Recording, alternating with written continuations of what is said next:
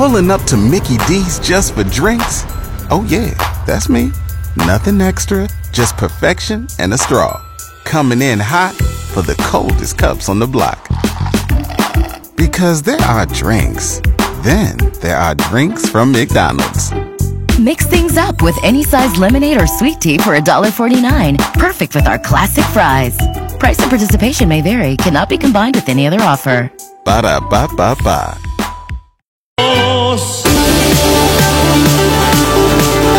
Ya estamos amigos en el tercer segmento del show de Gloria Cárdenas. 801-656-9605. 801-656-9605. Hoy estamos hablando de una historia de éxito. Una cliente de Gloria que conoce a un ciudadano de los Estados Unidos a través de una aplicación. Viene de China con visa de turista a conocerlo. Se enamoran, ya una pareja adulta se casan, él es militar, ella va a vivir con él a ya ven las casas que están ahí en la base militar. Esperando su permiso de trabajo, fue interceptado por una banda de, delincuentes que en ese momento estaba operando en, la oficina postal que se estaba robando este tipo de documentación para venderla luego en, el mercado negro. Nunca le llegó su permiso, lo volvieron a aplicar por él, se tardó ocho meses, ella estaba trabajando en un estudio de masajes, la policía hace una investigación y llega y se llevan a todas las, las que estaban trabajando en ese local porque estaban siendo acusadas de prostitución. Como ella no tenía su estatus legal, aparece ICE cuando está detenida y se la lleva ya con orden de deportación. Gloria consigue ante un juez de inmigración la fianza para sacarla de la cárcel 13 mil dólares. Yes. Okay. So y now ahí vamos. I know. So now she's now this is a this isn't because she's from China or that she you know uh, is is charged with something. This happens all the time, right? This is the normal story of what happens when someone gets caught in the immigration system. So anyway, we we we got a notice to go to the interview at the USCIS for her green card, uh, the first petition to show that she has a good faith marriage. Okay, so that's the I one thirty. So only the immigration office can decide that. Even though she's in immigration court, she has to wait for the the USCIS to have an interview because only those officers determine if it's good faith marriage. So she brought her Chinese interpreter, Mandarin Chinese interpreter, paid for that. We go to the interview. We show up on time. We sit and wait for the interview for us to be called for the interview.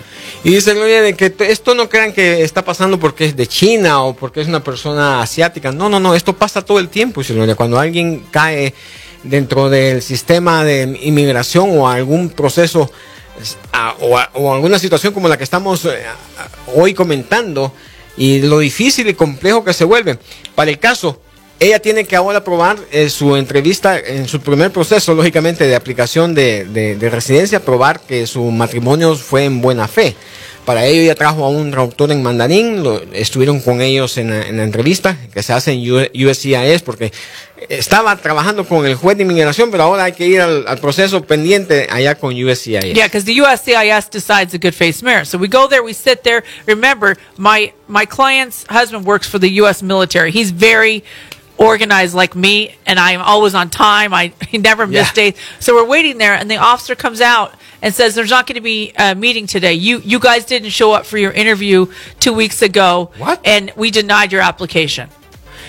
Bueno, y dice Gloria de que el, el esposo de, la, de esa cliente, clienta de, de Gloria es un militar, entonces es como Gloria, dice, organizado y todo a tiempo, llegaron el día de la, de la cita o de la entrevista ahí a inmigración, llegaron a tiempo, pero luego aparece el oficial y le, dice- y le dice de que no, que hace dos semanas deberían de haberse presentado y como no llegaron, su petición había sido negada.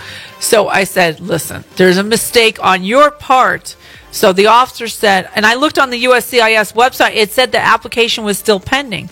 I said, we've got no notice that was denied. We never got a notice of the hearing that we, or the interview that we missed. And the inter, the, the website still says that it, the case is still Delayed. open, that it's open. So he said, well, write a letter to the supervisor here at the local office and we'll see what we can do. So that's what I did. Ok, y viene Gloria y le dice, a ver, mo- momento, momento, no recibimos notificación de que teníamos que venir acá, no nos, nadie nos dijo de que el proceso estaba cerrado, nadie nos, nos notificó nada, entonces, y, y acá en el, en, el, en, el, en el website dice que este, este proceso está abierto. Entonces viene el, la gente le dice, de inmigración le dice Gloria, bueno, eh, escribe una carta para mi supervisor donde explicas todas estas, todos estos eh, facts o estos hechos que tú estás mencionando, a ver qué pasa. I know. In 28 years of being a lawyer, I've never missed a hearing and never missed an interview in my entire career and as a lawyer. and so there, I, I said, there's absolutely no way No that we didn't. There's no possibility I got a notice and didn't show up, and he didn't get a notice and show up. So it took us another few months for the the Oh. government to realize that they had never sent us the notice, that they the case was still opening, and we were right. So then they sent us another interview, which took a few months. Meanwhile, she's having to pay me to still go to court for her in the immigration court to say, listen, can you put this case, you know, out for a few more months, out for Because a few the- more months because because that- of this delay that the government is caused. Y bueno, dice Gloria, en 28 años que tiene ella de ser abogada, nunca, nunca, nunca de los nunca ella se ha perdido una cita o no ha llegado a una cita. Porque sí, no, ella, ella en este tipo de situaciones no, no, no tiene margen de error. Entonces, tomó otros meses explicar, explicar y esperar la respuesta, explicarle al gobierno de que había sido un error de parte de ellos.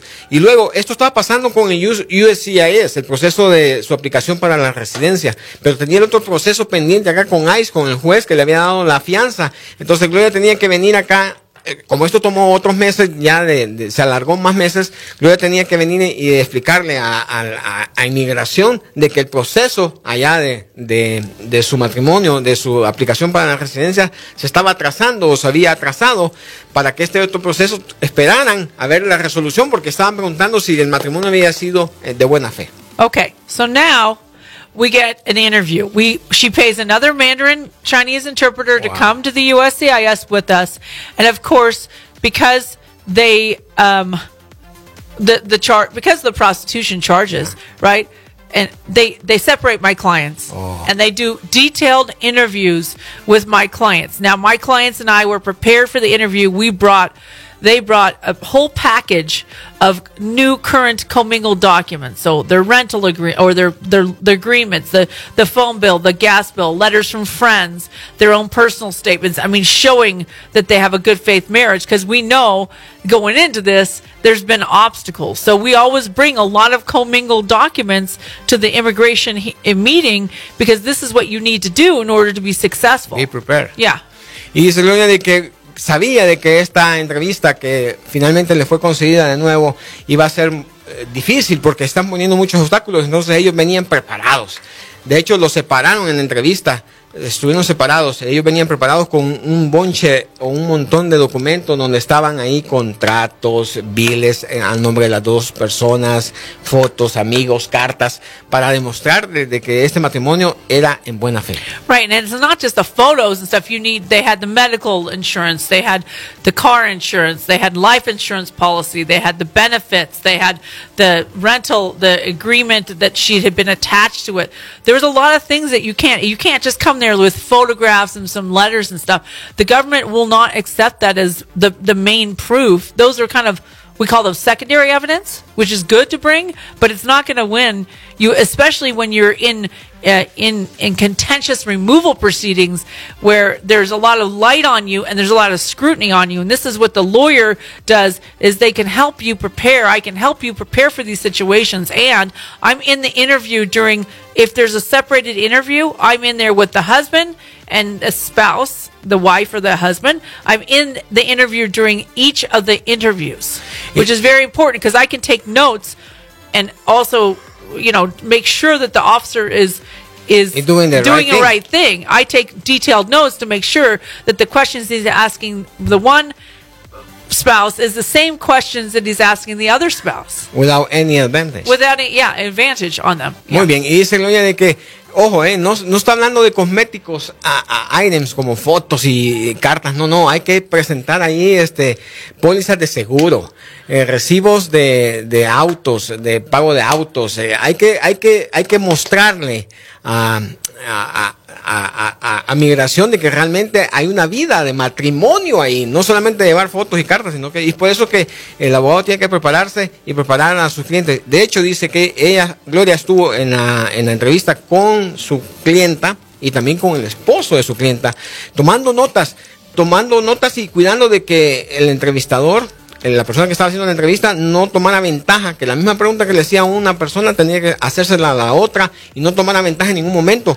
Por eso es la importancia de tener un abogado, porque está ahí de su lado defendiendo Yeah. sus derechos. And remember, at this time, the, the prostitution charges are still pending against her. So she's having to go back to the criminal court and defend herself. So that's why there's, in this situation, there's like a lot of doubt about the marriage. But actually, we were very successful and we got it approved. And then a few months later, she did get the charges dismissed against her because there was no evidence against her. But you see how that one thing caused her to be put into removal proceedings, then the bond, and then have the scrutiny with the separated individual, um, the the uh, interview. So there's a lot of things that happened because she was falsely charged with this crime. Y, y debido a los eh, cargos falsos de este crimen que ella no cometió, la situación se complicó, como ustedes ya lo escucharon amigos, y se ve la importancia de tener un abogado de su lado, porque había que estar lidiando con inmigración, la parte de la entrevista, y que los clientes, los, los clientes los iban a separar en la entrevista, y había que estar lidiando con la parte de la corte criminal, el cargo de prostitución, del cual no hubo evidencia y fue básicamente eliminado y, y básicamente se le quitó ese cargo más adelante. Muy bien. And Va- that's not the end. Oh, y falta todavía más, ¿eh? Falta todavía más, dice Gloria. Y lo que falta, a la vuelta. Vamos a ir a otro corte musical. Estamos en la grande con Gloria Cárdenas.